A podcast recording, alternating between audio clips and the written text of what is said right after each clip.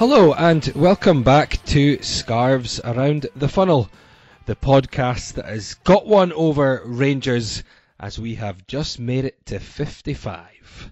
Yes, we are on episode 55 of the podcast, not dedicated to Rangers, but of course to Heart of Midlothian, with me, Laurie Dunsire, delighted to be joined once again by Mark Donaldson. My final Around the Funnel. Ever? Wait, comma. My final Around the Funnel as only a citizen of the United Kingdom. Okay. Yeah. Mm-hmm. What? To citizenship ceremony tomorrow morning. And I thought, yeah, fine. 8:30 in Hartford. Become a dual citizen. Very good. It's been something that strive to do since we got here. It's got its benefits, but that's for another day. So I was speaking to Shaka Hislop today. We were working together doing the ESPN FC hit. So I said to him, how long did your ceremony take? And he's like, it was between 2.5 hours and 3 hours. I'm like, wait, what now? I'm doing Turkey Iceland on ESPN 2 tomorrow at 11:50. I said, it can't take between 2.5 and 3, because I'll not mind that. Well, mine did. I was like, oh, shit. So now I've been Googling how long the normal naturalization ceremonies take. I've had to say to the wife, look, I was going to come back with you and then go to work. Now we're going to have to take 2 cars and whatever and get a car seat. Yeah, here's me thinking, it's like, hey, hello, I pledge allegiance. Here's your certificate. Smile, bye, we'll see you later. Enjoy Turkey Iceland. Clearly not. Oh, dear. Oh, well, I'll in celebration, I'll open a can of Blue Moon. I don't mind Blue Moon. Yeah. I have Martinelli's 100% apple juice. Very, very refreshing. I have Blue Moon with an orange, slice of orange in with it.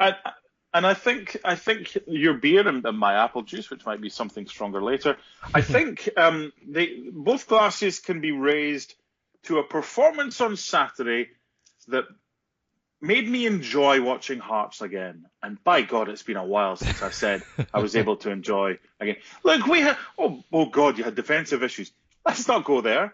When teams aren't doing well, it's very difficult. Well, I know, but when teams aren't doing well, it's very difficult to find a positive from a situation. But normally when Hearts are playing and it's been dull, the game's on, but my attention usually goes towards a Premier League game or whatever that's on.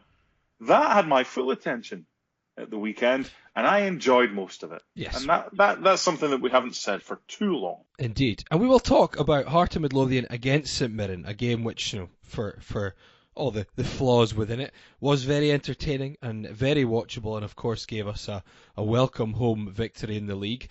So we'll talk about that.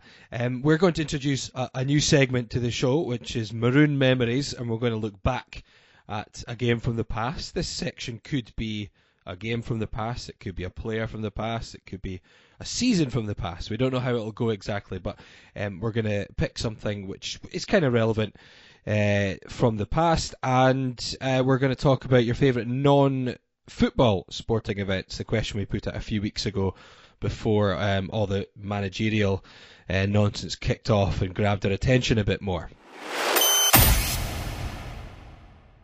So first up, Heart of Midlothian on Saturday just past ended a 224-day wait for a home league win after 8 failed attempts since the 30th of March this year. They finally did it. And the first time the Jambos had scored 5 goals in a league game in over 3 years. So my oh my, long time coming. First up, have a look at the team. So there was 5 changes from the defeat to Rangers at Hampden. Out went Glenn Whelan, Sean Clare, Rio Meshino, Craig Whiten and Stephen McLean. So actually all of the front 4, if you will, or certainly the front 3 anyway, from the Betfred Cup semi-final were out. In came Clevid Dikamanu, Jamie Walker, Andy Irving, Uche Ikpeazu, and maybe most key out of these, Stephen Naismith back in starting 11 for the first time in over 2 months.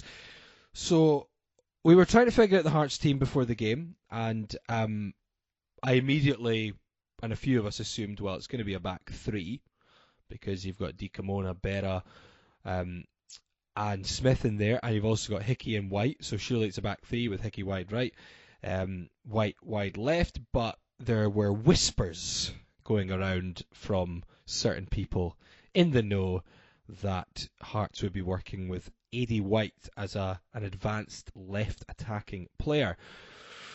And it kind of turned out that way, so although it was fairly fluid, I mean, you can roughly look at it as certainly a back four anyway. Pereira in goals, Smith, Dikamanu, Berra, Hickey from right to left, Walker, Irving, Bozanić, and certainly Uche was wide right. Stephen Naismith is I think someone called him a 9.5 in the press box. And A.D. White wide left. So I guess first of all, looking at the team, certainly something that took me and a few others by surprise, the way we set the team up in the end. Yeah. When I got the team through, I kind of thought, if they're playing Smith at centre-back, Dikamonu's a centre-back, Berra's a centre-back. But, yeah, slightly surprising. It was good to see Mulraney back on the bench. Mm-hmm. I was a wee bit surprised at A.D. White's position. But do you know what? We criticise when things aren't going right. We find fault in various things. And not we as in you and me, we as a society in general. We were asking for things to change. We were asking for something different. We got something different, and it was successful. Was it perfect? No, but it was enough. It was enough to entertain. It was enough to get 3 points. It was enough to score 5 goals. And we spoke last week about St Mirren and how many goals they had conceded this season. They had conceded 11 goals in 11 games, a goal a game. And we put 5 past them. Were they honking, especially in the second half? Yeah. Did we defend poorly at times? Yeah. But we won 5-2. Something different was tried. So amen to all of that. And it was odd. It was a game that actually, you know, I felt we were going to win the game. St Mirren lost every away game in the league, but they tended to not concede too many goals. I think they'd only scored 2, though, and Hearts, a lot of our problems were in front of goal. So I kind of expected a Hearts win, but maybe nothing overly pretty, and maybe a 1-0 or a 2-0. I certainly didn't expect us to score a heap of goals, St Mirren to score a couple. But that's the way it panned out. I mean, obviously we got up and running very, we started on the front foot, and Stephen Naismith, I have to give credit to Andy Irving when he immediately hit the corner.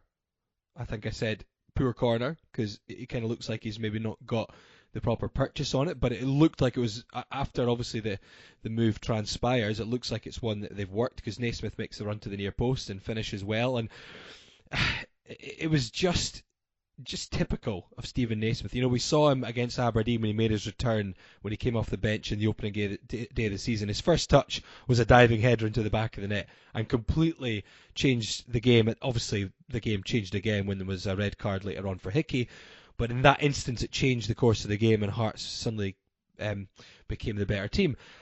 And I just summed it up. I mean, you know, Christoph Berra is an experienced guy. He's Hearts through and through. He's in his second spell, and he's certainly an organiser. But Stephen Naismith is the manager on the park. You could see it, and after his goal, after other goals, he's screaming at players, he's directing them. And I think it was on the terrace actually when they mentioned, you know, even if he's speaking shite, he's just there keeping people just aware, keeping people on their game, just making sure that they're not. I guess just not becoming complacent, and I think it's so important. There just seems to be a different atmosphere around the players when he is there.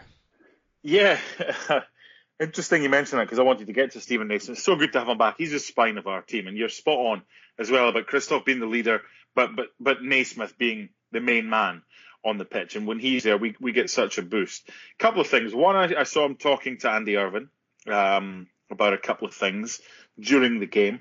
And there was another one when he wasn't happy at a run that Uche had made. It kind of stopped, and he was coming in from the right-hand side. And I thought that was interesting. I was listening. The boys in the BBC said it didn't work. It was okay. It was something to try. Whether you can always tell if something's worked by if it happens again. If something obscure happens and you're like, ooh, you know it's worked if the same thing is repeated, mm-hmm. or it's someone stubborn. It's like, I'm going to make, Sean Clare can start, says Craig Levine, that kind of thing. By the way, was he injured? Not Not from what I was. That's telling. What it's was tell, aware it's of telling there. If he wasn't. It's telling if he wasn't. I wasn't made aware of any injury. No, and the fact he wasn't even on the bench. If he wasn't injured, that's interesting. Everyone will draw their own conclusions from that. But Naismith was crucial. This is probably only me. So we won 5-2, and I was doing something just after the game had finished with a smile on my face because I enjoyed what I'd just seen. One of the first thoughts on the full-time whistle was thus: Craig Levein sitting somewhere watching that game or whatever, or listening to it, and kind of banging his fist on a desk. Should have been me. Should have been me. I could have had Naismith back, and if Walker had played... And he probably didn't. But it's just... maybe I would have done the same. Maybe you would have done the same. And it kind of... When you've lost your job and you're moaning that, as we all would, we didn't... I was doing it with one hand tied behind a back. We know that's not the case. But I had this kind of... This vision of Craig Levein... just battering a desk in a kind of those pesky kids mode, saying that should have been me. If I'd had Naismith, if I'd had Walker, it might have been me. No, it wouldn't have been, because they wouldn't have been as attack minded. And I think the goals were scored at good times. I'm a firm believer of when you score goals is crucial. To get one just before half time with Bozanić, and I thought he played much better. We had him on the scrap heap the week before, and then straight after the halftime interval as well. But it was one of these where we called for everyone to step up and be counted, and there were very few that, if any, that didn't get past marks. And I know it was only St Mirren, but I want to be positive for a change. Mm-hmm. Yeah, and there's a few things. You know, we're not going to dissect every single goal, obviously. St Mirren twice pegged Hearts back. Bozanić, as you say, get that crucial goal before the end of the first half. A few things to go over, though. So Jamie Walker, so he got that goal at the start of the second, which kind of, I think, killed the ties of contest. It really took the edge off things, and Mulraney was really just a kind of icing on the cake. But a few things to go through in terms of the game. So Uche Ikpeazu was played on the right, which was a rather surprising choice, but he was effective in many ways. And I mean, looking at that in a bit more detail, you look at Callum Waters. I thought he was a little bit naive throughout the game, and he kept having this move to step in and kind of try and go shoulder to shoulder with Uche, which was just playing into his hands, and Uche kept kind of dropping the shoulder, shrugging him off, because he's obviously far more powerful than the not overly tall, unknown Kelly fullback, and then getting space for himself. So but I did feel it's still part of the problem. Part of the problem here was that the effectiveness was often still the size and the chaos factor of him. You know, he kept getting around people and nudging people off. I still thought his final ball was poor, so I'm not quite sure it would be an approach that would necessarily work on a constant basis. So that's his kind of maybe his newfound position. I don't know. I don't know. It wouldn't be my preferable position for him, but I think it's interesting. And I didn't accuse, but I suggested that maybe Austin McPhee tried to be too smart, tried to overcomplicate things in the Rangers game by not just doing the whole bread and butter. And it worked to an extent against Rangers first time. Why isn't it the second time? And as I was driving home today, I was listening to Tuesday night's BBC Sports Sound podcast. Mm-hmm. And there was a bit of a decent argument, good debate. Willie Miller came on the phone. It was about Austin McPhee, yep, and whether he should go on. But Derek Ferguson said something which was pretty much what I'd said last week about, was he trying to be too smart? Was he trying to be too clever with tactics or with his team selection? I think was Derek's point against Rangers. So it's clearly been noted and spotted by someone else. Maybe he wasn't. Maybe that was just what he believed. Ultimately, he got it right. Look, jury's still out for me. I think what he's doing, if he continues to get, and I think this international break comes at a good time. What he's doing, if he wins again, and I thought, is it Kilmarnock we have next? Is that our next game away from home? It's a tough one against Rangers away, but a win or a good performance in a draw or whatever at Kilmarnock, it just means that we're in no hurry to appoint. Don't get me wrong, if the right person's out there, I want that person employed in case we lose them. But if we're still, it buys us time. there's no rush for this one. It's not like someone with no ability whatsoever is in charge of the team. Again, I'm like Alan Preston and like others on the BBC, I remain to be convinced by it. I said I wanted a fresh broom, but if he keeps winning, then he does himself no harm. Whether or not he's got his eye, given what Anbudge said about experience, and whether he's got his eye on the manager's job or he believes he's maybe got a better chance at the sporting director's role, is an interesting one. But the performance, what it told me with the team selection was he's thought about this. Now, at times you can overthink. He's thought about Uche going up against a smaller fullback. He's thought about maybe Uche, if he played through the middle, going up against a Kirk Broadfoot, experienced, kind of knows how to handle someone or should know how to handle. But by putting him up against a smaller fullback that no one expected, this is the kind of thing that Austin McPhee, over the years, and it was interesting listening to Michael O'Neill talking about him, he is apparently exceptional at dossiers and documents and info about the opposition. Yeah. So put yourself in the position of Jim Goodwin. There is no danger ever he was expecting Uche to line up there. So credit to him for that. This isn't a muckraking exercise. There's plenty out there that can do that. We have the evidence in front of us. It's not going to get him the job. It may in the long term if he keeps winning. But it's not a bad start to his first game at Tynecastle. Yeah, I mean, the points I was looking at with Stephen Naismith, the difference he makes, a bit of talk about Uche's position, you know, the fact that Bozanić had a pretty decent game. I will still mention the defence, because we are talking about a St Mirren team that generally struggle in front of goal. And they got two, and they could have got more. Now, you know, the first goal, I think, was maybe a bit of a poor line from Hearts, but the second goal especially. Now, I'm a big fan of Christoph Berra. You know, he's done a lot for Hearts and he's an experienced defender, but I have absolutely no idea what went through his head on that second goal. It completely took me by surprise, because I was like, did he think the keeper gave him a shout? Or, I mean, he's like, what, 40 yards plus away from goal? It just seemed... You know, to start jumping and then sort of pull away from it, it was a bizarre goal.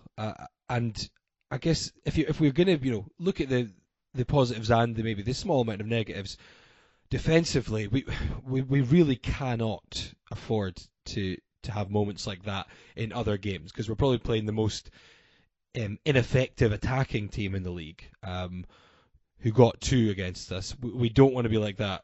Even away to Kilmarnock. It's certainly not when we play Rangers. Have you heard of Linus? Sorry? L-I-N-U. Have you heard of Linus? L-I-N-U-S. Linus was from the Peanuts cartoon, like in Snoopy. You know Linus. Or do you not know Linus? Okay. Don't know. Linus had a security blanket. It's like kids do. He used to suck his thumb, and then on his left hand he'd hold a security blanket or a blanket just to keep him kind of chilled or relaxed. Michael Smith is Christoph Berra's blanket. He's Linus's blanket. Or Christoph's got two blankets. He's got either Michael Smith beside him, or he's got a back three. So he's got two others alongside him. Dikamanu is not Linus's blanket. No. Could he be going forward? Do you know what he might be? But I wouldn't want to find out. I think at the moment you're looking at probably our two. And I don't like. I don't know if Berra's maybe, you know, how he feels about it. You know, I don't know him personally, but you kind of, I look at that as our two squad centre backs if everyone's fit and we're playing two centre backs, because in fact, well, you know, maybe even fourth and fifth choice, because you've got Suter, you've got Halkett, you've got Smith as an option, and then Dikamanu and Berra. I think at the moment, you know, not hard to separate the two, because Dikamanu doesn't play very often. Berra's got maybe a slightly bigger, better pedigree, but just ever since his return from injury, he just never looked quite the same. So I think he's a good player to have around the squad, but I'd be very concerned going into a big game against a very good attacking team with Dikamanu and Berra as our two centre backs.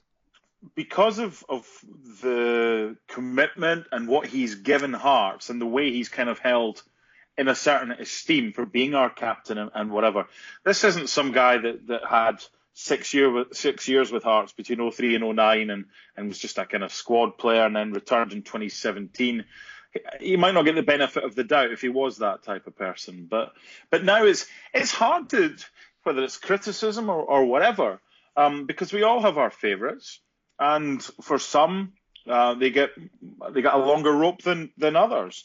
With Christoph, and this is when the personal thing comes into it. You know him, I know him, love him to bits. He's a great guy. But I think it would be interesting if he's sat down with his pals just in private. I think he would probably admit. I mean, he'd certainly admit he wasn't what he is. He isn't what he was. Sorry. It's tough. He's 34 years old now. He'll turn 35 in a couple of months at the end of January, and he is someone who I'd be keeping at the club. But you're right. For me. He's the fourth best centre-back we've got, and I think our right-back is a better centre-back than Christoph right now. That means it's not a disservice, it's not having a go or anything like that. It's just honesty. We want the best. He wants the best for the football club as well. He would love to contribute, and hopefully he can. But I don't want him contributing with Dikamanu as his partner. And hopefully it won't be long before we've got Suter and Halkett back, and we have options. But right now it can be tough to watch. And we saw him. I mean, I think the draw against Rangers, I thought he had a really good game, one of his best in recent times. He was excellent, yeah. And, so he can do it. Do we have to manage his time? His playing time, which we can't do right now because we don't have many other options. No, yeah, and I mean it's not necessarily a criticism of the selection of him because we don't have many options, and we had to put Michael Smith back to right back, and obviously the two centre backs that we had available then were Dikamanu and Berra, and we won the game in the end. But yeah, I think when he's alongside Smith, you're spot on about that. Against Rangers, we talked about at the time, you kind of had that really good partnership that they just worked together perfectly. The big centre back who wins the balls in the air, let him attack the balls in the air, and let Michael Smith do the kind of sweeping up and the mopping and stepping out with the ball at his feet. So yeah. Positive all round, a big victory for Hearts. They needed that one, and it obviously puts them up a couple of places in the table. And regardless of what happens with the managerial situation, hopefully it at least starts to alleviate some of the pressures, because you don't want a new manager coming in and you're rock bottom of the league. Anything else to go on with the St Mirren game from the weekend? I don't think so. I mean, there's plenty of other things we were able to talk about.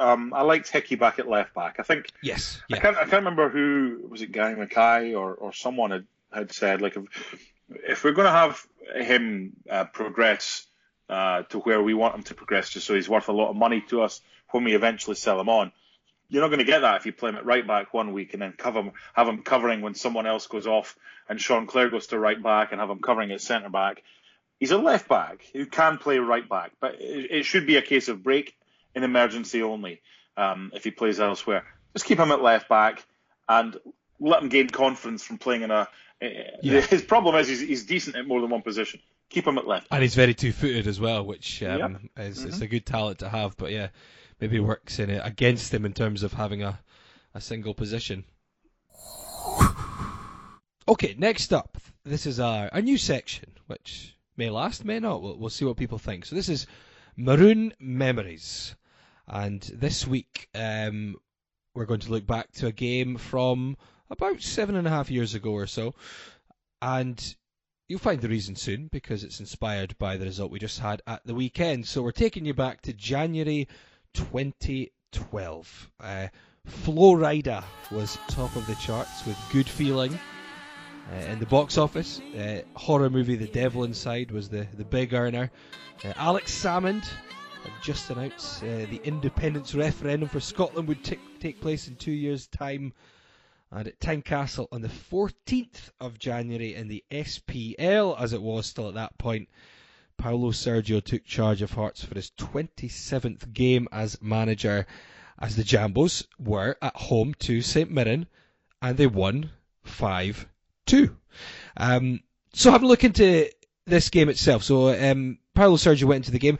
I suppose overall his record was maybe slightly mixed at that point. 12 wins, 6 draws, 8 defeats to date. Hearts went into the game sitting in 4th place in the SPL.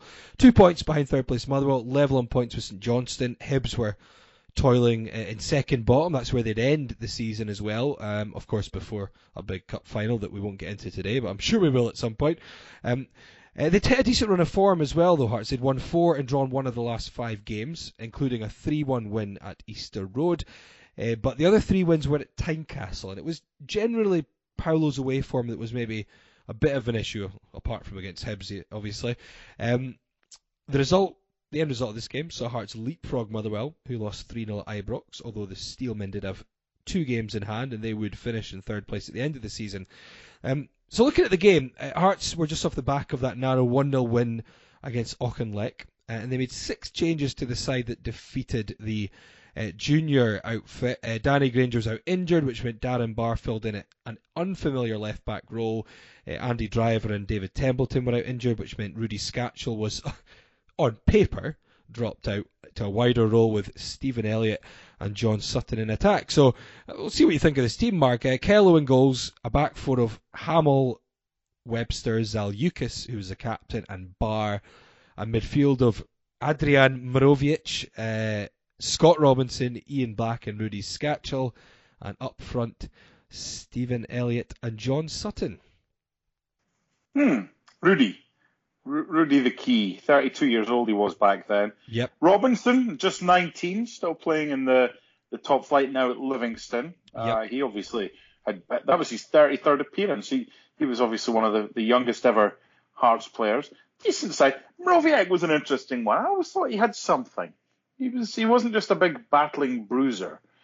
He was all right. Darren Barr was another one. I didn't mind that. Jamie Hamill. He snarled his way through games. I liked Jamie Hamill. I thought Marion Kelly was a good goalkeeper. And, yep. And Big Zal along with Andy Webster. I think it was a steady, solid team. It was a solid team. It's funny. I mean, yeah. Paulo Sergio was, he was trying to change. You know, it was a Jim Jeffries team that was formed, obviously before Jeffries lost his job and Paulo took over. So it was certainly not from the style that Paulo was trying to instill, which was maybe a more possession-based, easier on the eye, some might say, than Jim Jeffries, who can be direct and attacking, but he does go for that kind of strength and physicality. So it was very much a Jim Jeffries team, but managed by Paulo Sergio, I felt. Interestingly, looking at Saints, I'm not going to go into their team, but they were managed by Danny Lennon at the time, which meant Austin McPhee was, of course, their assistant. Paul McGowan in midfield, and BBC's Stephen Thompson was leading the line, and current Hibs fullback Jason Naismith was on the bench. So, getting into the game, because like the match we just witnessed at the weekend, like any game with 7 goals, a lot happened. Less than 60 seconds in, Ian Black clipped one of those corners in which he got really good at, those sort of outside the right boot, clipped in just a diagonal, not any curl on it, but right into the kind of 10-yard mark or so into the box. And Big Žaliūkas bulleted home the header. But the captain would go from hero to villain, because after 12 minutes, Žaliūkas fouled Paul McGowan, who was through 1-on-1, straight red card and penalty. Of course, with the rule changes, it wouldn't have been a red card now, but back then, correct decision. Paul McGowan steps up, scores a penalty, 1-1. Interesting Žaliūkas. So, by that point he's quite a popular character, and his popularity will grow even more by May that year when he lifts the cup as Hearts captain. But the opening maybe 12 minutes is possibly a good summary of Žaliūkas. Can do something great, go up, score a goal, but very capable of also the brain farts, as people often used to refer to them to, as giving away a penalty at the other side. He was a character. He sometimes looked like he thought he was Beckenbauer when he liked those runs up the other side of the park, and it was these runs where you're like, I don't know whether I should tell him I should be like covering my eyes in case he gets robbed of possession or getting excited, because sometimes they worked. But he was an interesting one, I'll put it that way. Of all the Lithuanians we had at the football club, of which there were many, including pre-season games at Murrayfield when half the country seemed to come on as a trialist, including some that even the PR department didn't know were in the squad until he appeared on the pitch. Because doing commentary for that was interesting, because sometimes you wondered if they just walked in off the street, put a jersey on, and suddenly were on the pitch. But of all the Lithuanians that Hearts had, Žaliūkas has got to be top three, if not top one, for probably the most successful that we had. I know Velička was good, but if you can tell me a more successful player and just what he did and the impact he had on the football club than Žaliūkas, I'll be intrigued to see if you could come up with one. And I guess his development as well, because you recall when he first came in and he was holding midfielder, yep, and he looked horrendous. He just looked an awful player, to be honest, to begin with. He looked like one of these that's going to be, a Ben Useless, or Ben Useless as he was fondly called. He just looked like one that would be like, nah, where's he come from? Why have we signed him? This is not going to work. But, he proved many wrong in terms of his ability to actually perform. And of course he had his flaws. I mean, you rarely get players playing in Scotland, especially outside of Celtic and Rangers, who don't have some flaws. But I didn't rate him at all at first. But when he came into defence, even then at first, he was very iffy at times. But he really did lead that team. I mean, he even became, him and Andy Webster that season I thought were terrific at the back together. And I often thought Webster was the key to that. But I think I remember, for instance, in the League Cup final the following season after that, it didn't look the same when it was Webster in the Cup final, without Žaliūkas. So he was a big part of that. And it was, he is a Hearts legend really now.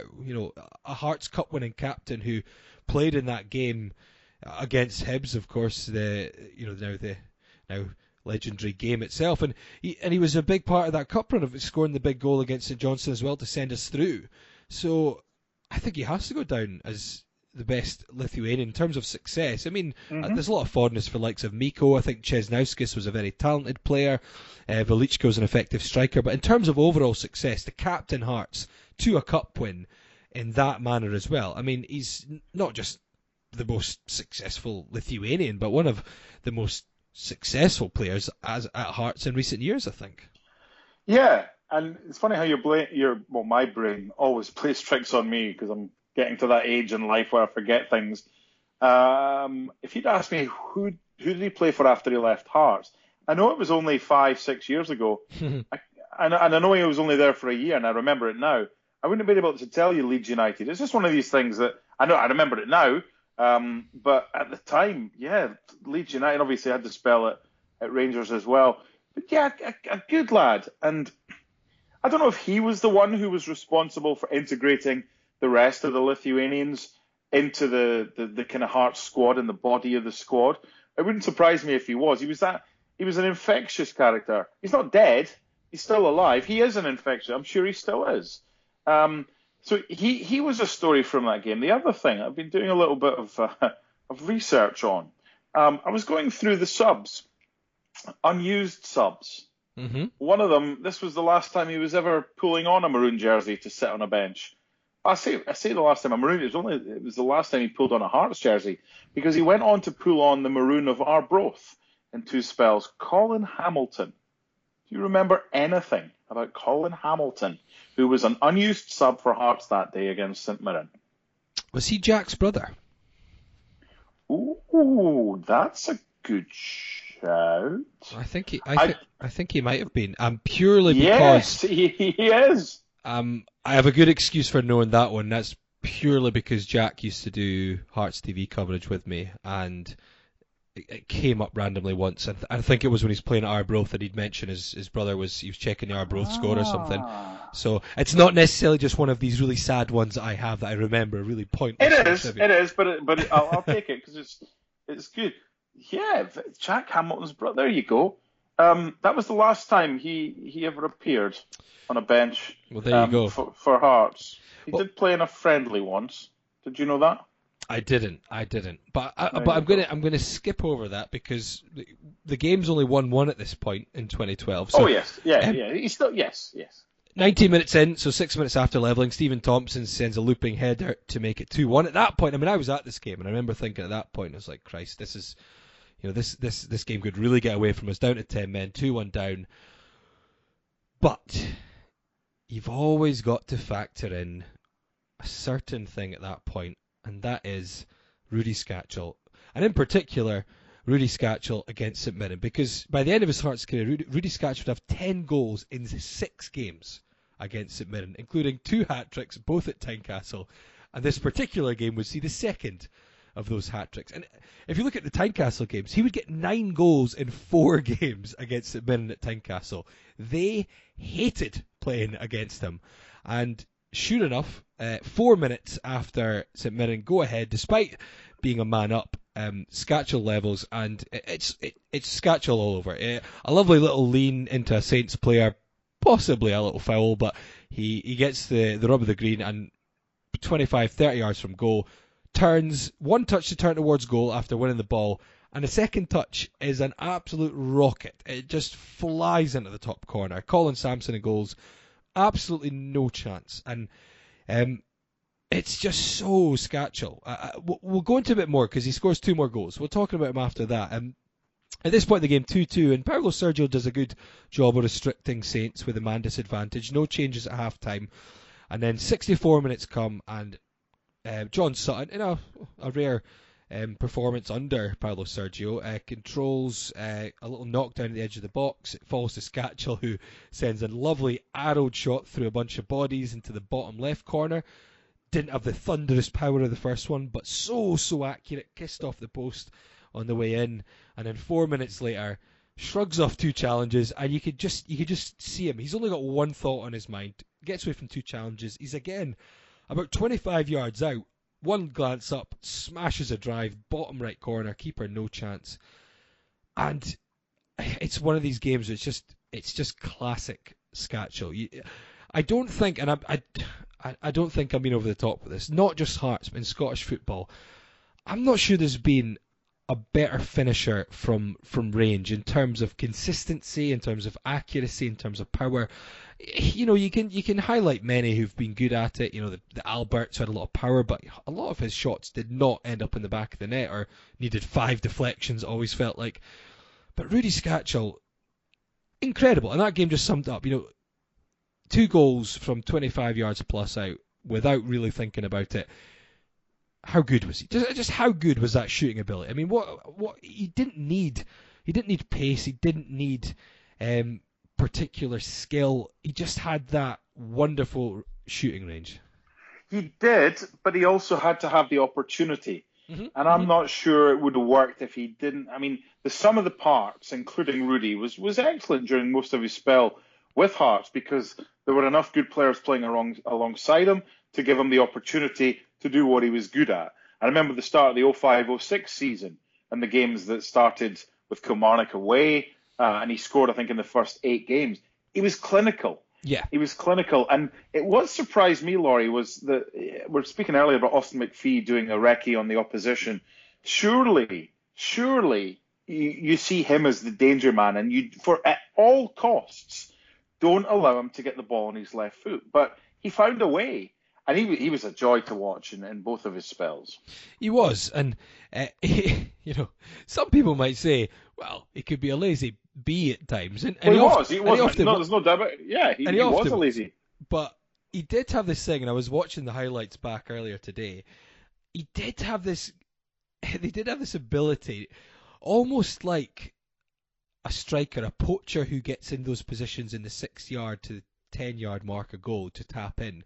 That wasn't where he needed to be. He had this ability to hang around those areas 25 to 30 yards from goal. He kind of sensed where the ball might break, or he might find a bit of room. He was kind of like a 30-yard poacher. He hung around the zone that he knew if the ball came to him, he could have that chance, and he only needed a kind of half-yard spit. He only needed a bit. Didn't need much backlift. He just needed that little bit of room. And he kind of, you see him at times in that St Mirren game. He just hangs around off at the edge of the box, thinking, I might get a knockdown, or the first goal where he can see the defender might struggle to get the ball under control, so he might be able to rob him of the ball. So he's like, yeah, a 30-yard poacher, if that's such a thing. Clinical, but technique Oh. The technique was outstanding. I mean, sometimes there wasn't even much of a backlift, and then there was an extra set missile. Yeah, unbelievable. Super, super. And then we get it's 4-2 Hearts at this point, and you know Saints are frustrated because they've had more of the ball in the game, but Hearts have been clinical. But we get this wonderful thing that you don't see enough of in football, where Craig Samson inadvertently picks up a pass back about 8 or 9 yards from goal. So Hearts have an indirect free kick in the box. You just don't see enough of those these days. Keepers need to pick up more back passes. And St Mirren have Craig Samson, the goalkeeper, and 8 or 9. They've got pretty much the entire team in the box and most of them on the line. And Hearts have got it set up with Ian Black facing slightly away from goal, with Skácel one side and Sutton the other. And I think Saints are focusing on Skácel because they think the obvious thing is he's going to roll it to Skácel and we're going to get a left foot thunderbolt coming towards us. But he doesn't. Black kind of feints to roll it. It causes a bit of confusion because the Saints players start to move out and Black kind of says, oh, they're not their yards. And as they're moving around a little bit, he rolls it to Sutton, who then smashes the ball, boom, into the top right corner and makes it 5-2. It's just something. I love the chaos factor of an indirect free kick in the box because you know what's going to happen. You know they're going to have to roll it back to someone to take a shot. And it's almost like a 50-50. We've got so many players there. It might hit off one of us and go out, but if it goes through us or takes the wrong ricochet, it's going to go behind us and in. It's just chaos. It's like pinball. Here's me going into my pedant role as a commentator who really should know the laws of the game. Indirect free kicks can be given for a few things inside the box, one of which is dangerous play without contact. Did you know that? A high boot in someone's face without touching, the contact equals a penalty, but no contact, yet dangerous play, equals an indirect free kick. Does that get adhered to? There you go. Now that's another thing altogether. I'm telling you the letter of the law. You're telling me when does it get adhered to and when does it not. So if there is no contact but there is dangerous play inside the box, then an indirect free kick can be awarded. So that's part one. Part two, I always wondered. This is one of my. It was never a bugbear. I wondered when you've got an indirect free kick that's less than 10 yards from the goal. You therefore have everybody, theoretically, they should be lined up on the goal line because you're less than 10 yards away and they can't be any further back. Yep. I always wondered, by taking a touch, you're allowing movement from the goal line, and that's closing it down even more. I can't think of any examples off the top of my head. And it'd be interesting to see if anybody out there actually knows of any examples, or they have seen it in games that they have attended, or maybe you've commentated on such a thing. Just smash the living shit out of that ball towards the goal. It is bound to hit someone. If it goes in, then it's unlikely without touching anybody. But it's bound to hit someone. And then if it's got enough power and enough force, by taking it straight away, you're not allowing any encroachment, and if you are, you just wait, like Ian Black kind of sneakily did. But have you ever seen an indirect free kick inside the box from within 10 yards, with everyone on the goal line, where the player taking it has just leathered it? I don't think so. It's usually it's usually always the same routine, the knock back and smash. Exactly, because you cannot score direct from an indirect free kick. But the point is, you've got all these people, and they'd have all 11 players back, right? Plus, you've got your own players. It's just, it's a congested area. So, and I know over here in the NFL, they have these kind of logistics and these analytics that say, well, if you're within a certain number of points, it's best to go for 2 points after a touchdown, attempt that rather than just 1 point. I wonder what the analytics would say for the chance that you have of finding the back of the net from inside 10 yards from an indirect free kick without a single player touching that ball. You'd have to be pinpoint accurate to do that. So why not just smash the hell out of it and hope it gets a deflection and ends up in the back of the net? Anyway, Austin, I think too much about things. Austin McPhee might know that. Yeah. But John Sutton does very well. He actually finds the top right corner. not a player that Paulo Sergio fancied. It was only his third goal that season. He'd be sent out on loan to Australia later that month. It was actually his weird player, wasn't he? Weird player, because Motherwell got the best out of him. There was something there, but we just couldn't get it. No, he scored against us, obviously, funnily enough, when he returned to Tynecastle and Motherwell. Just wasn't fancied. It was a Jim Jeffrey signing that Paulo Sergio just didn't fancy. His next opportunity would be under John McGlynn. Injury time, Rudi Skácel comes off to a standing ovation from all stands to be replaced by Suso Santana. So, interesting couple of things, after that game. Hearts' recent unbeaten run at that point had actually strangely coincided with the first team squad instructing the Players Union, the PFA, to make a formal complaint against because of 3 successive months of delayed wages. They were actually still unpaid at that point, and the next payday was due the following week with potential sanctions pending. So we won't get into the details of how that all panned out and such, but it's very interesting when you look at the fact that there was a solidarity about that team. I know they finished 5th in the league in the end, and it was maybe uninspiring in that sense. Obviously, lifting the cup was a fantastic moment, but just to still be performing and getting results after months of not being paid, it said a lot about a lot of those players. And in particular, I suppose, the likes of Žaliūkas, who we spoke about, who would be the leader of the dressing room. And we know that the likes of Black, famously was doing a bit of work here and there, painting and decorating. So it says a lot about that team, I think. And I think it says a lot about Paulo Sergio as well. For all people will criticise his overall league performance, which I understand, away from home we struggled, but that is some difficult circumstances to work under. I know you listened to some of Cy Ferry's podcasts. Did you hear the one with Ian Black? I did. And it's interesting when he talks about not being paid and how he had to say to his pal, "Can I help out? I need some cash." And he was one of the more experienced players. He was 26. He wasn't like Scott Robinson, who was 19, it was more of an experienced squad. But when you hear what they got up to and how they put a penny or a pound one week in the bank account, and that meant they paid some of their wages, so they weren't liable for the players upping sticks and leaving. That must have been so hard, because you live within your means. If you have a salary of X, you spend based on how much salary you have. You don't overspend, or you shouldn't, or you go into administration. But you live within your means. That was so tough for them that year, and that was the season. Just a few weeks later, a couple of weeks later, they played St Johnstone in the cup, but it was the really late penalty decision. And better Hearts teams have not got as far than that Hearts team did in the Scottish Cup.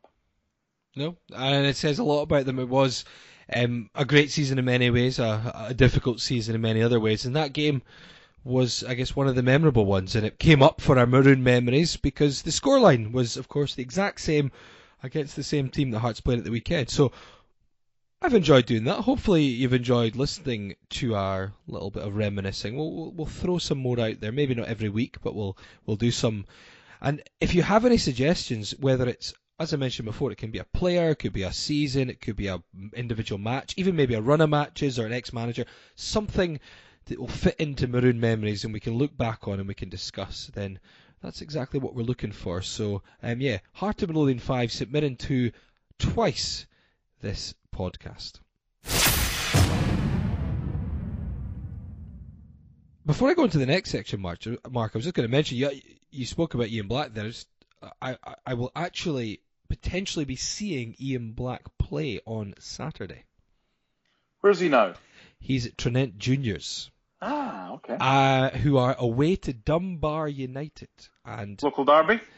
Yeah, and since there's obviously no meaningful football because it's international weekend, I'm going with a couple of others because it's only about 10-15 minute train journey from me in Musselburgh to go along to Dunbar. Never went to see a football game there, so yeah, Dunbar United against Trinent Juniors. So there you go. Speaking of, not that level, but I think my team, Pennycook Athletic, are a bit ahead of that. But they used to play both teams in the East Region leagues, Super League or whatever. Pennycook have just asked for more tickets and have been granted more tickets for their Scottish Cup third round tie away to Partick Thistle. So there will now be nearly 1,500 Pennycook Athletic fans. Now, I was doing my sums here. The population is about 30,000, so that's kind of...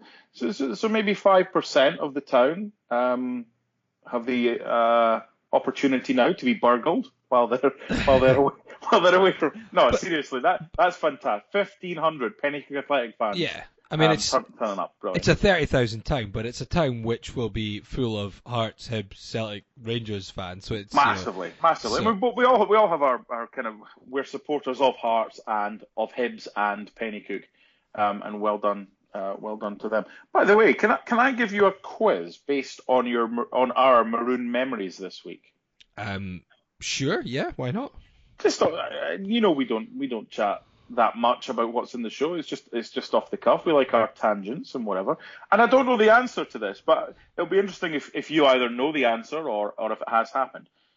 So Saturday, 14th of January 2012, Hearts 5, St Mirren 2. Yep. You mentioned Žaliūkas got sent off. Since that game, have Hearts ever been behind with 10 men and gone on to win the game? Because when Žaliūkas got sent off, McGowan scored the penalty. Stephen Thompson then put St Mirren ahead. Yep. So the 10 men of Hearts were down 2-1 and won. I can't think, off the top of my head, have Hearts won a game from behind with 10 men since? That's a good quiz question. That's a very good question. Off the top of my head... can't think of one. I it's one that you could obviously probably find out in 5 or 10 minutes, but yeah, I'm thinking we'd have to be playing a lesser team in a Scottish Cup or whatever, and maybe that's happened. I just can't. It's the being behind as well, you know. Yeah, that's the key. Winning with 10 men is one thing, but actually being behind and down to 10, because you can talk about playing a lesser side, but finding an instance where we're down to 10 and they were in front. Yep. Yeah, I don't know off the top of my head. It'll be interesting if that was, and there's a good chance it could be, because I think that kind of thing is rare. That could be the last time, 7.5 years ago, that Hearts were behind in a game with 10 men and came back to win. Okay, well we'll find out. That's your homework for next week. It's my homework. I'll find out. Anyway, otherwise we'd sit here for the next couple of minutes. I know. Let's not do that. But on Google, you've got personal homework now. Thank you. I really need some homework. I'm not got enough to do in my time. Okay, so before we go, a couple of weeks ago we did put out the question of your favourite non-football sporting events. Still don't know why that you've attended. And since people took the time to message me, I wanted to go back and go through them because our attention was moved slightly because Craig Levein was taken out of his position and we just had to focus on other things. So apologies, it's been delayed, but I want to go through these. And I'm basically good at reading a lot of these out because people have been sending in with little weird brown oval-shaped emojis as the balls. For, I don't even know what sports these things are, so I'll read them out. Stop being a Philistine. Fox or Oscar says New York Knicks at Madison Square Gardens, a meaningless game at the end of the season. Home fans were booing their own and they scraped to win against a lower team. # sound familiar. Great experience though. Madison Square Gardens. I've heard of that. The Mecca. Let's see what else we got. BriPie04 says, while on holiday in Orlando a few years ago, I finally fulfilled a dream and managed to get to a real NFL game. We drove up to Jacksonville to see the Jags play, although they lost, and we didn't get to go into the stadium swimming pool to watch the game. Okay. I don't get that. Do you get that reference? I don't know. I don't know anything about NFL. That's the American rugby, isn't it? There's a little pool. It's like the Arizona Diamondbacks have like a jacuzzi in center field. You can buy tickets for that area. Okay. So they have a little pool where it's Jacksonville. It's going to be warm most of the time. Not a bad way to watch a game. Well, odd shaped balls. came in and said, I also went to Jacksonville to watch a turgid game of men covered in padding stop every 10 seconds. That's what I would have said. But he said, at least my son was happy, and the cheerleaders were decent. And Odd Shape Balls sent a picture of himself, and I don't think you'll mind me saying that he is the least appealing of the four individuals that he sent in the photo. The other three are scantily dressed cheerleaders, which you don't tend to see very often in Scottish football these days, do you? Can you imagine? It's like 30 degrees. Aberdeen used to have them. But I don't care who they are. They still dressed up warmly when it was. This isn't Newcastle away from home where the boys take their tops off. Cold's cold. Cheerleaders in Scottish football, you think that there could be a place for them at some point? Kilmarnock had them. They may still have them. Yeah, they've been around a few times. Yeah, younger girls who were like local dancers or gymnasts. Yeah, I mean, fine. Yeah. It's, you can't just take something from. Well, you can do it with certain things, but it's very difficult now to introduce certain things without mocking. Yeah, I would probably mock it. So yeah. Many others would as well. We're Scottish, it's what we do. Stevie Morris says, watching Big Pappy's last game for the Boston Red Sox. Yep. Who's Big Pappy? David Ortiz. So when we're doing the World, this will mean nothing to you, but it might mean something to somebody.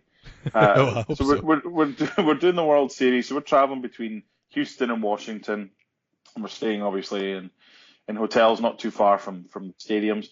And Frank Thomas, big lad, was sat beside us at the bar. And he was like 1:30, been one of the games. So we're having a kind of just a post-drink or post-game drink. And he ordered like nachos, fully covered in whatever. Big David Ortiz was there as well. A lot of kind of, because they travel as well. And It's a lifestyle. It's great for all the people that have got in touch with us. They've got memories and they were at different games. And you're a Philistine, so I'm not including you in this. But I think it's interesting to dip in and out of. I know Lawrence Brody and Alan Burrows is as well very intrigued by the football over here and how certainly from Alan's perspective, he's the CEO now I think at Motherwell. He's big into Major League Soccer. In the way that trying to incorporate certain things that are done over here and how he could use them to make Motherwell a better game day experience. And Lawrence is the same. He's obviously was at Hearts and has now got his own PR firm. Very, very forward thinking, the pair of them, about not taking something and just implementing it directly, but tweaking it so that the match day experience for fans who go along to Tynecastle or to Fir Park or whatever, is not just show up at 5 to 3 after a couple of pints at Diggers and then piss off again at 5 o'clock. That sounds great. Yeah, and then you get the 2 hours in between that are just turgid. But yeah, there's things that we can learn from different leagues in different countries and different sports. Lawrence Brody actually messaged us and said, "Oh, there you go. It was 2 weeks ago when they originally put this out." So he said, "At the time, I'm off to South Africa next week. For the second successive year, I'll be at Newlands for some Manzi Super League action." He could have been speaking a different language to me, involving Cape Town Blitz. He said he saw A.B. de Villiers last year. De Villiers. Or do they just read out as de Villiers? Is he so? Not Ronald Villiers from remember him from Widdicombe and Pump? Christ's sake, we're not going to that tangent. He said last year for the first and likely only time was majestic. P.S. It's that serious that Southern Hemisphere is needed. This is cricket, right? Rugby, right? Cricket. They play rugby at Newlands. This is clearly something that wasn't thought through when I gave homework, that I had a question master or a quiz master. You bloody put it out there. Yeah. Well, they play the rugby there. The Stormers play there. Do they play cricket there as well? So who are Cape Town Blitz? Cape Town Blitz. Let's have a look. Cape Town Blitz. They're cricket. Okay. Fine. They must play cricket there. There you go. I didn't know that. I knew this question was going to end. They play at Newlands Cricket Ground. If you'd bloody told me it was the cricket ground, I could have told you they were cricket. You're not going to play rugby on a cricket pitch, are you? No, well, obviously, even I know that. Right. They've got a player, seriously, they have a player called De Kock. That's you, that is. I won't say what just popped in my head there. Jamie Devlin, I'm changing the subject quickly, says, for me, it's the British Speedway Grand Prix in Cardiff. The atmosphere. Scotty Wilson goes to that every year. He does. He said, "Do you know what? I've some appreciation from Scott Wilson at the weekend. You know, I buy my Armani aftershave and I put it on. You know, every morning. Don't get any comments. Chatting to Scott before the St Mirren game. He goes, you smell lovely. What is that you're wearing?" And I said, "Thank you, Scott. It's Armani. I'm glad that someone noticed, although you maybe weren't my target audience." For using this, so there you go. He appreciates a nice cologne. Yeah, well, so on that tangent, and I do not like what my mother said here, but I wish to make reference to it. Back in the day, when I was putting on cologne, aftershave, eau de toilette, eau de parfum, whatever it was, and a little scoosh here and a little scoosh there, before you get to the front door, Mum's usually in the kitchen. Bloody hell, you smell like a poof's parlour. I was like, Mum, you can't say that. No, that's Deary terrible. Deary me. Awful. We're all inclusive. We are, you and me now. But back in the day, there were certain things that were said. It was just like, come on now, that's not right. Yeah, I know what it's like. I've got a grandfather who's now over 90 and sometimes says things that I guess 60, 70 years ago would just be an acceptable it's funny comment. But yes. Through kind of, it's always been this way. And interestingly enough, you'll be getting, I think, in March, available to consumers in the UK. But Disney Plus just launched here yesterday, and it's already done 10 million subscribers, which is incredible. But back in the 40s and 50s, so they've basically put the entire Disney back catalogue and made it available to Disney Plus subscribers. But they had to go through a lot of the movies in the early doors, Lady and the Tramp and a few others, because a lot of them had racist parts of them. Yeah. They were acceptable back then, but that was when you were gay back then, you were happy. Yeah. Things have changed. Indeed. We'll move on because, you know, as tangents go, that one would be opening up a large can of worms. Indeed. Yes. Kenny Bell says, I enjoy watching college football on the telly in the USA. Having lived in Alabama in the past, I support Alabama. Oh, now we're talking, yeah. Luckily, they are one of the best teams in the current time, giving me some respite after enduring the Hearts games during the last few seasons. Well, it's funny that Ken, you've read that out from, and I know Kenny's probably sent it before within the last couple of weeks. The tables have turned while Hearts have been poor. They won at the weekend and Alabama lost to LSU. Okay. But the numbers, and I didn't realize until I came over here. Now, obviously, Kenny stayed in Alabama for a spell. And unless you actually come over here or have lived over here, you don't realize. And I know it's available on BT Sport, most of the bigger games that ESPN and Fox and CBS carry. But it's absolutely massive. And the money that is going round for TV rights is absolutely huge. Bama, though, they lost against LSU at the weekend, and Hearts won. So maybe it's timely that we read that out from Kenny today. Tables have turned. Ewan Pringle also likes watching NFL on the Sundays. Was lucky enough to go to MetLife last year in New York to see the Jets versus the Dolphins. He says one of the things he says was a really good day out, entertaining game, atmosphere, pre-match atmosphere, very, very well-run stadiums. Scottish football could learn a lot from these events. But are we just not a bunch of miserable bastards that just want to... But think about it. It's different over here. You go tailgating, right? You get absolutely smashed before the game in the car park, and you mingle with away fans because there's not too many. I can't imagine a tailgate on McLeod Street prior to an Edinburgh derby. Imagine there'd be a lot of arrests. Oh, Jesus. There'd be nobody at the stadium. Everyone would be in jail. It's different. It's different. While I'm on a kind of Magnus Magnusson-esque, let's drop you homework and give you quizzes.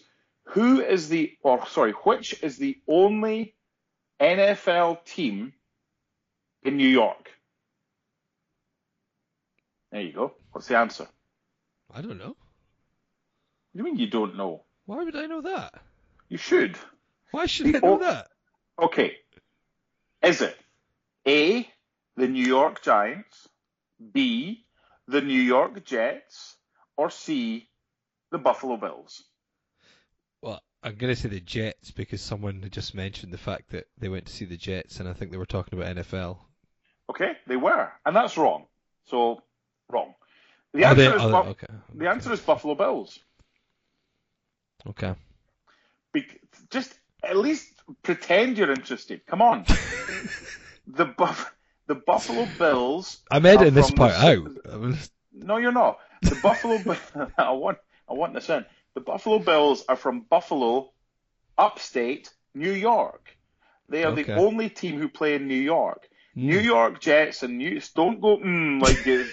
Stop this. The New York Jets and the... Stop it. When the missus is telling a story, yeah. The New York Jets and the New York Giants both play at MetLife Stadium in New Jersey. It's over the water. So, wow, he says, you are such a facetious fuck. Right, I'm going to look for ones that aren't NFL. Lynn says, I was at the curling at the Winter Olympics. GB played USA. It was standing next to Americans who thought I was cheering for them. It gave me a USA flag. I then proceeded to go mental when Team GB won on the final stone. Their faces, with lots of emojis after that. So, curling? Yeah, Rona was excellent when she did it. Yeah, Brits were good. Most of them were Scottish, but... Yeah, you need to broaden your horizons, son. Yeah, probably. Your life is between Musselburgh and Tynecastle and back, and then on a way trip to whatever. There is another life outside of Musselburgh, pal. I'll be in Rome in January in the Curva Sud watching Roma play Juventus. If it's football, I will broaden my football horizons to wherever. Let me give you a quick Rome story, because I know this bit's been edited out. Okay, yeah, it's not. I'll leave it in. Friend of mine. A few weeks ago, she's like, I'm going to Rome. I was like, great. I said, I'll have a look, see if there's any games on. So I said, Lazio against Lecce is on. Oh, cool. Nice. So time went by. So she messaged me from Rome on Saturday night. And she said, got my tickets. I'm like, great. I hope you enjoy it. She goes, I can't wait to see Parma-Roma. I was like, whoa, what now? Oh, no. She goes, Parma against Roma. I bought my tickets. So why have you bought tickets for them? That's at the Ennio Tardini in Parma. She goes, because in America, the home team's always second. Yeah. That's from baseball back in the day. I was like, oh my God. So I sent her a screenshot, and she was jet lagged or whatever. I sent her a screenshot of the conversation that we'd had. And she's like, oh God, I've been so daft. I've been so dumb. I can't believe it. And then I sent her this screenshot. She's like, you don't need to rub it in. I'm like, all right, just calm, love, calm. So she'd spent £80 on a ticket, and she was able to exchange it. She did get her money back for that. She then got a ticket for Lazio Lecce. It finished 4-2, and there was a lot going on. But her whole thought process was, and she was jet lagged and whatever, because in America most of the time in other sports it's X at Y. She thought it was Parma at Roma. And bought tickets for that instead of Lazio Lecce. That in itself is stupid. So I mean, just why would the home team not be first? They're the hosts. Ridiculous. Anyway, Stuart White says the Ryder Cup in 2012 at Miracle at Medina. Watch Fridays at Medina. I don't know what. Jesus God. See what you make me do. Try and work out all these other sports. I'm trying to broaden your horizon. Watch Friday and Saturday in the pub in Chicago. Decided that I wasn't going to watch USA. Cheer. Mate who bought a ticket on the black market at a high price told me we were going. So glad I listened to him. So I would have loved to have done that. That sounded fun. And the other thing I wish I was at, Glen Eagles 2014. That would have been special. To win it there in Scotland. I watched from afar. Ross Anderson says, Ryder Cup at Glen Eagles, best sporting event I've ever been to. Exactly the same. Just that's the wee honestly, tiny. That's the wee tiny balls, isn't it? The wee tiny, yeah. Oh my God! It's alright. I know how golf works. Don't worry. I just don't watch it. But do you though? No, I don't watch it. St Andrew. No, it's St Andrews. Oh, fuck off. JT Lynn says, does soccer count? It does, because I know what that sport is.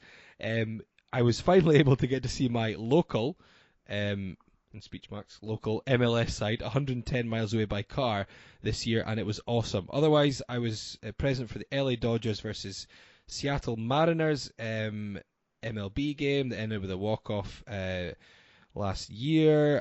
What's a walk-off, Laurie? I knew you were going to say that. Could you tell the regret in my name when I kept reading that sentence and I didn't? What's a walk-off, Laurie? I'm not going to say what it sounds like. Just tell me. A walk-off is when it's the last hit of the game and it wins the game, whether it's a walk-off.